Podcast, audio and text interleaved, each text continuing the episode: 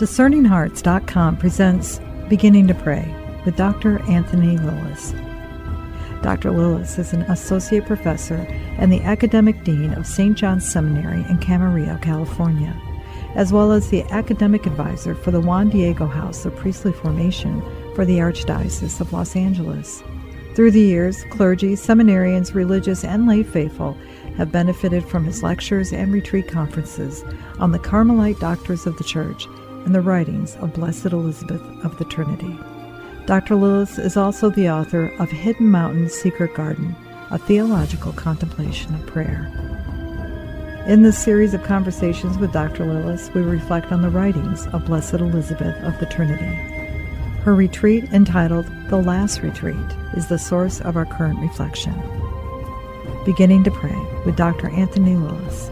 I'm your host, Kris McGregor. Anthony, thank you so much for joining me again. It's a blessing to be with you, Kris. The 13th day. Yes. What I thought we might do is this goes from uh, paragraph 32 to paragraph 35, and I thought we might read a paragraph at a time.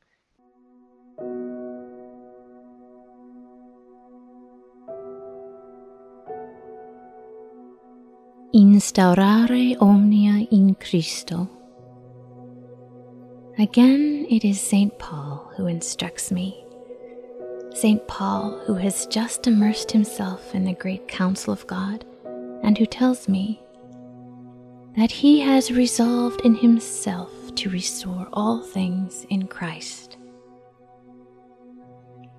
So that I may personally realize this divine plan, it is again St. Paul who comes to my aid and who will himself draw up a rule of life for me. Walk in Jesus Christ, he tells me.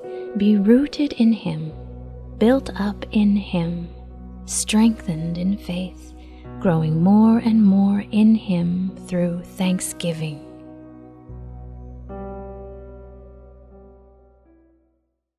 And the rest of the reflection is going to be on that last line. To walk in him, be rooted and built up in Him, to be strengthened in Him, to grow more and more through thanksgiving. I've said this numerous times as we've gone through this retreat, but it's almost like every single sentence has something for us to so deeply ponder. And even in that first one, where she talks about how St. Paul, who has immersed himself in the great counsel of God, Oh my gosh, is that just not the heartbeat of the contemplative experience? Uh, that's a that's beautiful, and I think it's quite true. Uh, to spend time in contemplative prayer, and by contemplative prayer we mean a kind of prayer that is a, a simple movement of heart, a surrender to the presence of God. Teresa of Avila, she calls our awareness of the presence of God, she calls that mystical wisdom. And so uh, to pray contemplatively is to avail the heart to this mystical wisdom, this awareness of God's presence, even amidst all the ambiguities of life. Elizabeth of the Trinity is someone thoroughly immersed in this. She says St. Paul is. This counsel of God, to be aware of his presence is to be immersed in his counsel. Uh, she's a, a, aware of this in the midst of her own trials and we've talked about uh, those trials before, but um, it's good to recall uh, that the author of this of this statement is someone who is on her deathbed, who's getting weaker and weaker even as this retreat is coming into its final days, uh, and she's coming to complete her final thoughts. Her body's giving out. Uh, the weaknesses that go along with it have increased. There are moments where it's quite unbearable she has all those interior things, and then there's exterior things. Uh, the community in Dijon and the government there has become very anti-Catholic. And where does she choose to turn her attention? She's not worried about the external trials, doesn't spend a lot of time dwelling on her own afflictions. Instead, she turns her heart to to what is beautiful, to what God is doing and she's doing it because she has let her heart be instructed by the example of St. Paul.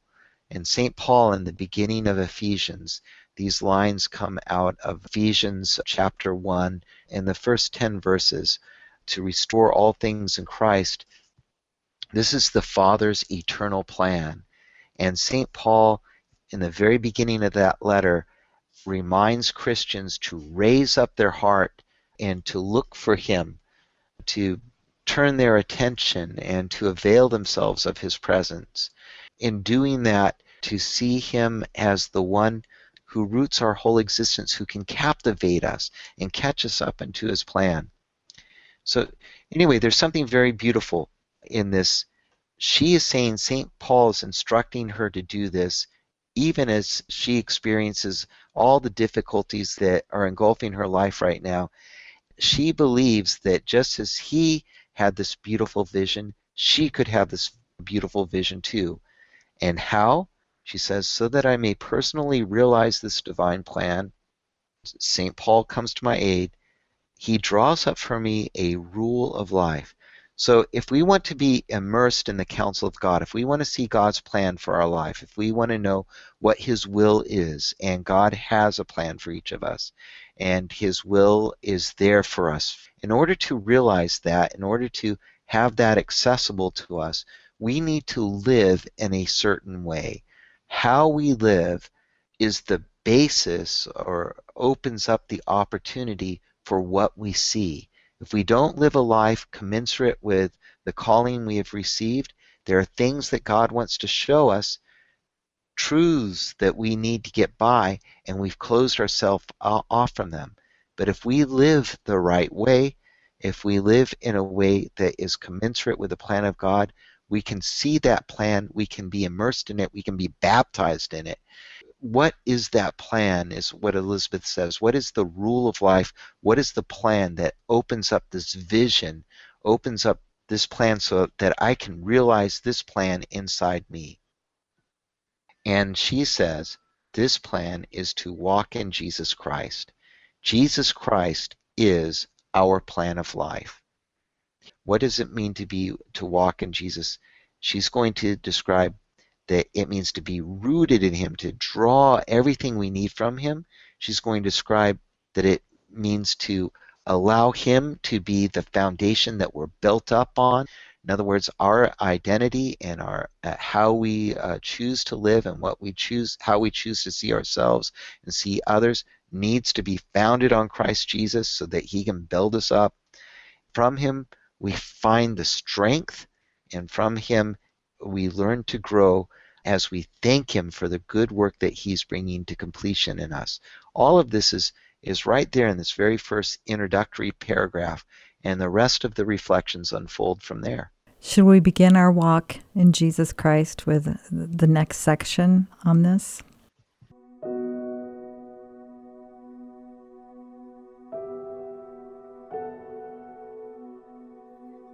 To walk in Jesus Christ seems to me to mean to leave self, lose sight of self, give up self, in order to enter more deeply into Him with every passing moment, so deeply that one is rooted there, and to every event, to every circumstance, we can fling this beautiful challenge Who will separate me from the love of Jesus Christ? When the soul is established in Him at such depth that its roots are also deeply thrust in, then the divine sap streams into it, and all this imperfect, commonplace, natural life is destroyed. Then, in the language of the Apostle, that which is mortal is swallowed up by life. The soul, thus stripped of self, and clothed in Jesus Christ, has nothing more to fear from exterior encounters or from interior difficulties. For these things, far from being an obstacle, serve only to root it more deeply in the love of its Master. Through everything, despite everything, the soul can adore Him always because of Himself for it is free, rid of self, and everything else. It can sing with the psalmist Though an army encamp against me, I will not fear. Though war be waged upon me, I will trust in spite of everything. For Yahweh will hide me in the secrecy of his tent. And this tent is nothing else but himself. I think that is what St. Paul means when he says, Be rooted in Jesus Christ.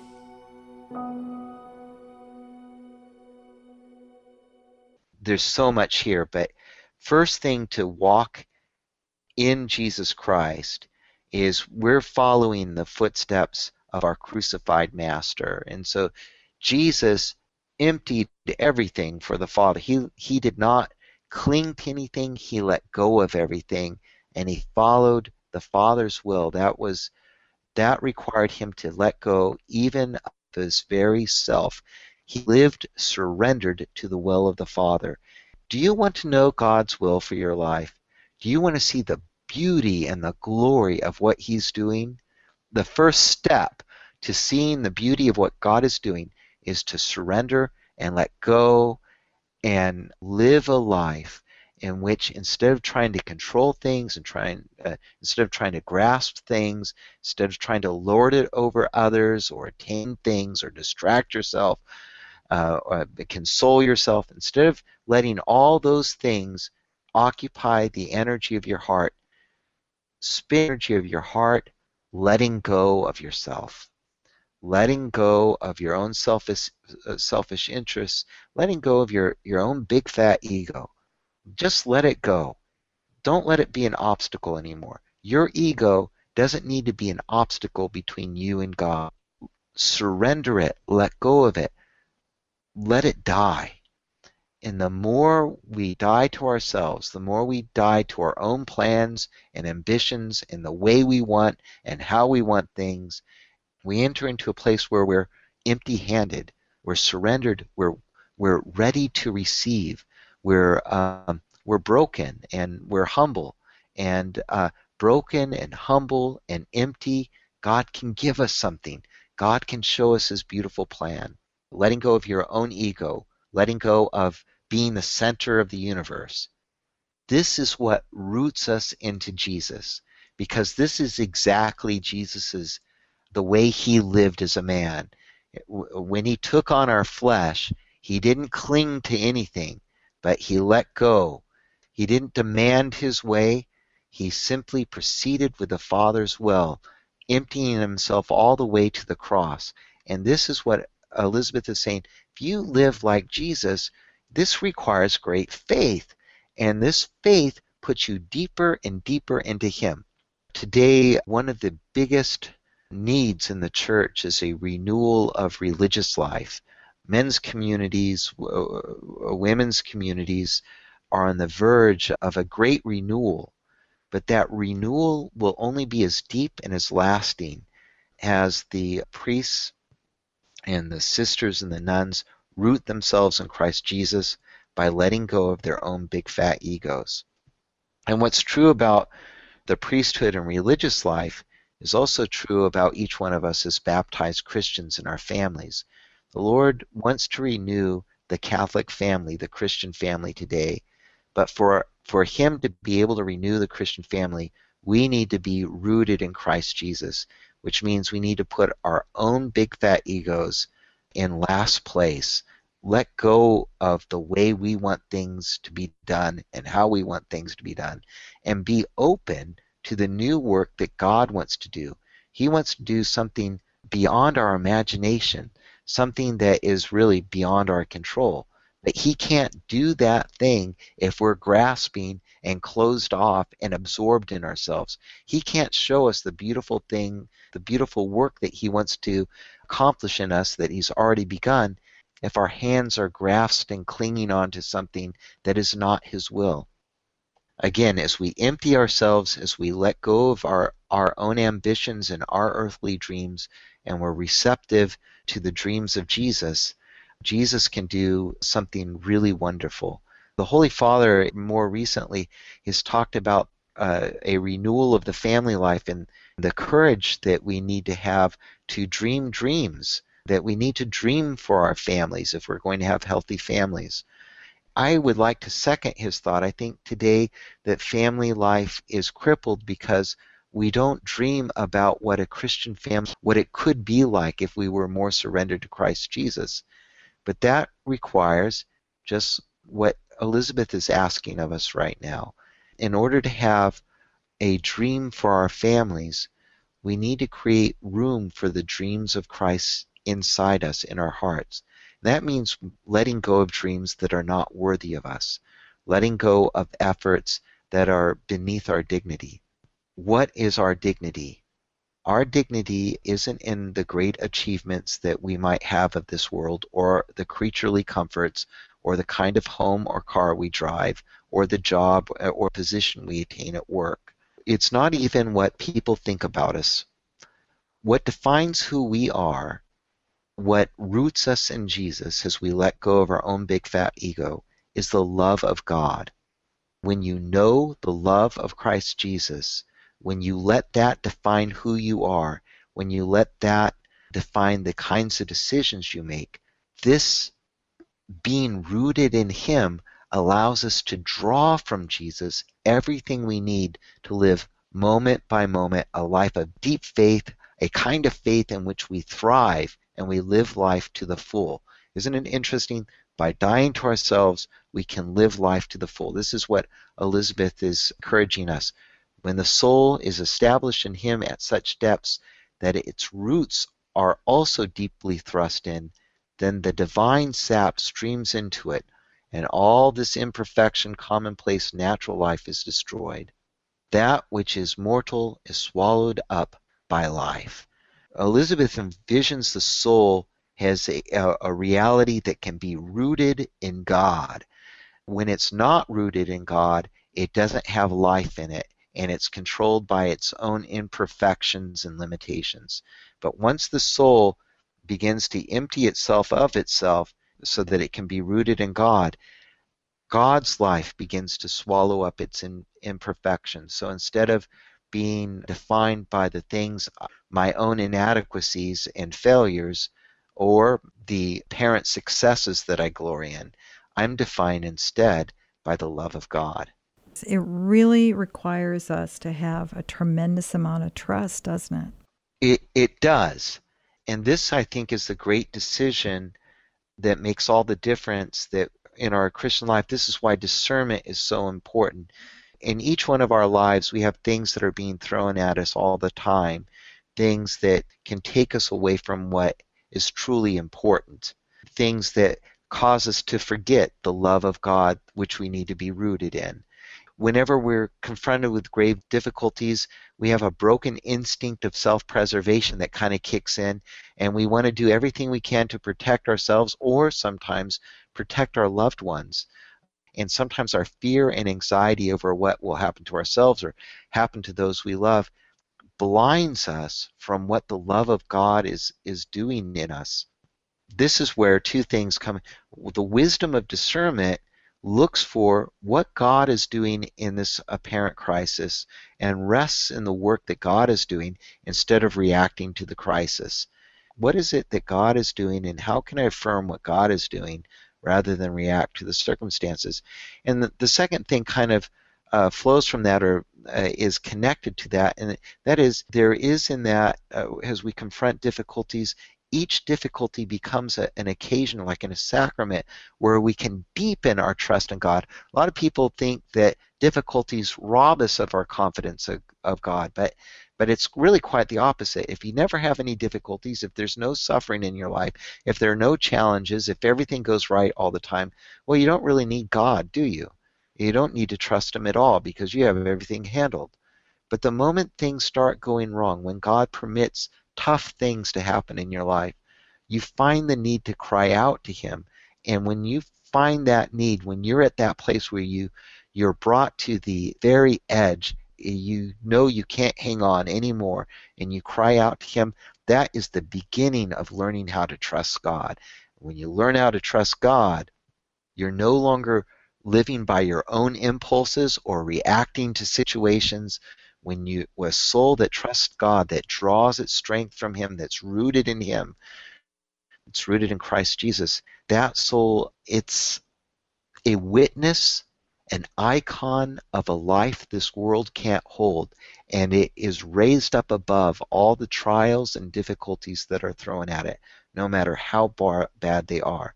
Though an army encamp against me, I will not fear. Though war be waged upon me, I will trust in spite of everything.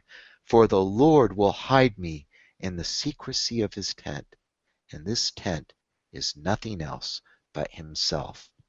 This is the beauty then of learning to die to self so that we can be rooted in Christ. When those trials and difficulties come on, he God hides us in himself, hides us in his beautiful presence so that those those trials and difficulties, even our failures, they don't get to define the situation. What defines our situation, uh, that situation, that difficulty, is the love of God and our trust in Him. It is the great lie, isn't it, that He will not provide for our needs. That for some reason, our own self reliance, our own, will do a better job just to make sure because God, even though He says He loves me and I'm putting my trust in Him, I just, I, I can't be 100% sure. And that's where the spiritual battle comes in, doesn't it, Anthony? Yeah.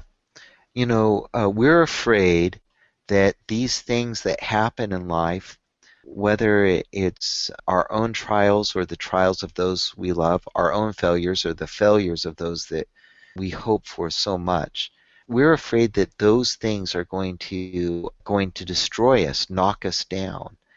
We try to build ourselves up. We build little defense mechanisms. We react with anxiety. We we can't let go of saying things that maybe are a little bit too critical or uh, trying to do things that are a little bit too grasping and too controlling. What's behind all of that? What's behind all of that is a lack of trust in the Lord a lack of trust that He really can build us up.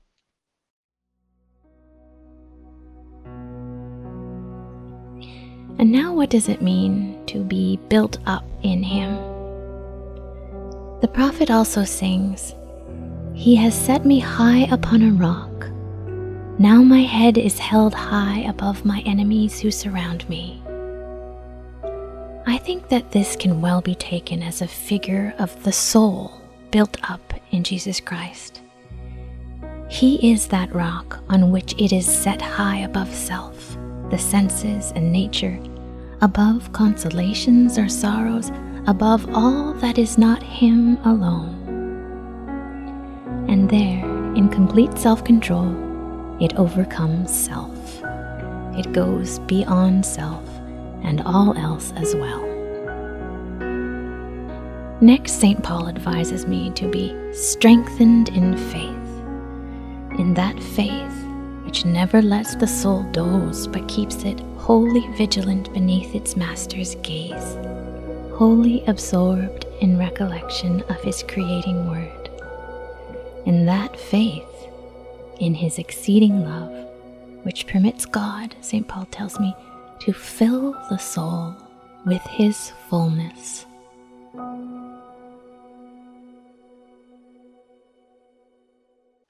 So, as you were saying, we can let these things that seem like they're going to tear us down control our actions, and so we, we respond to them instead of allowing ourselves to be built up on God, to be rooted in Christ Jesus and built up by Him, in Him.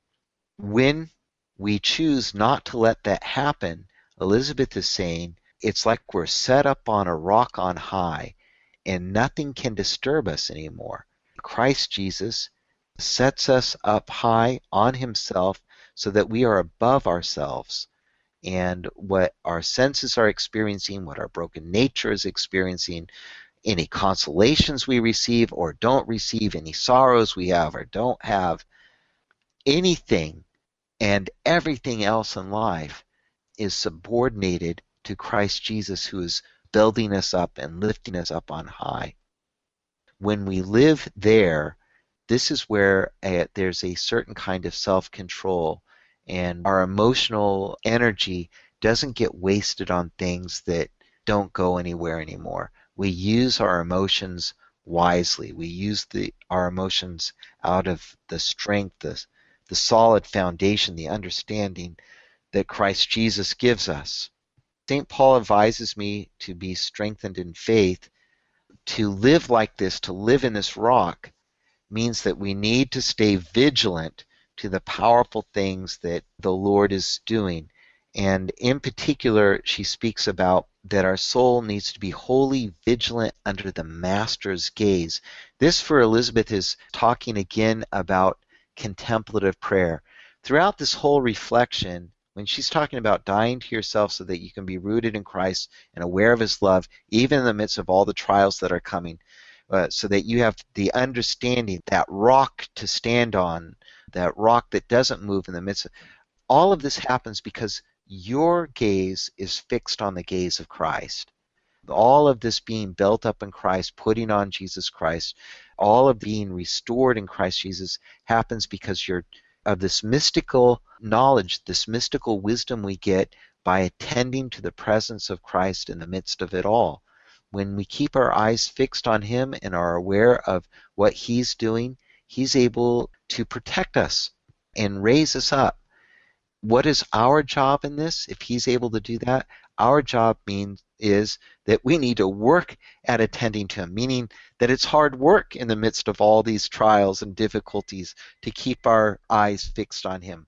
We are constantly um, we're we're constantly letting have the potential of letting these things distract us we have an inclination to drop our guard and turn our thoughts to other things, sometimes good things and sometimes difficult things. And Elizabeth is saying, don't do that.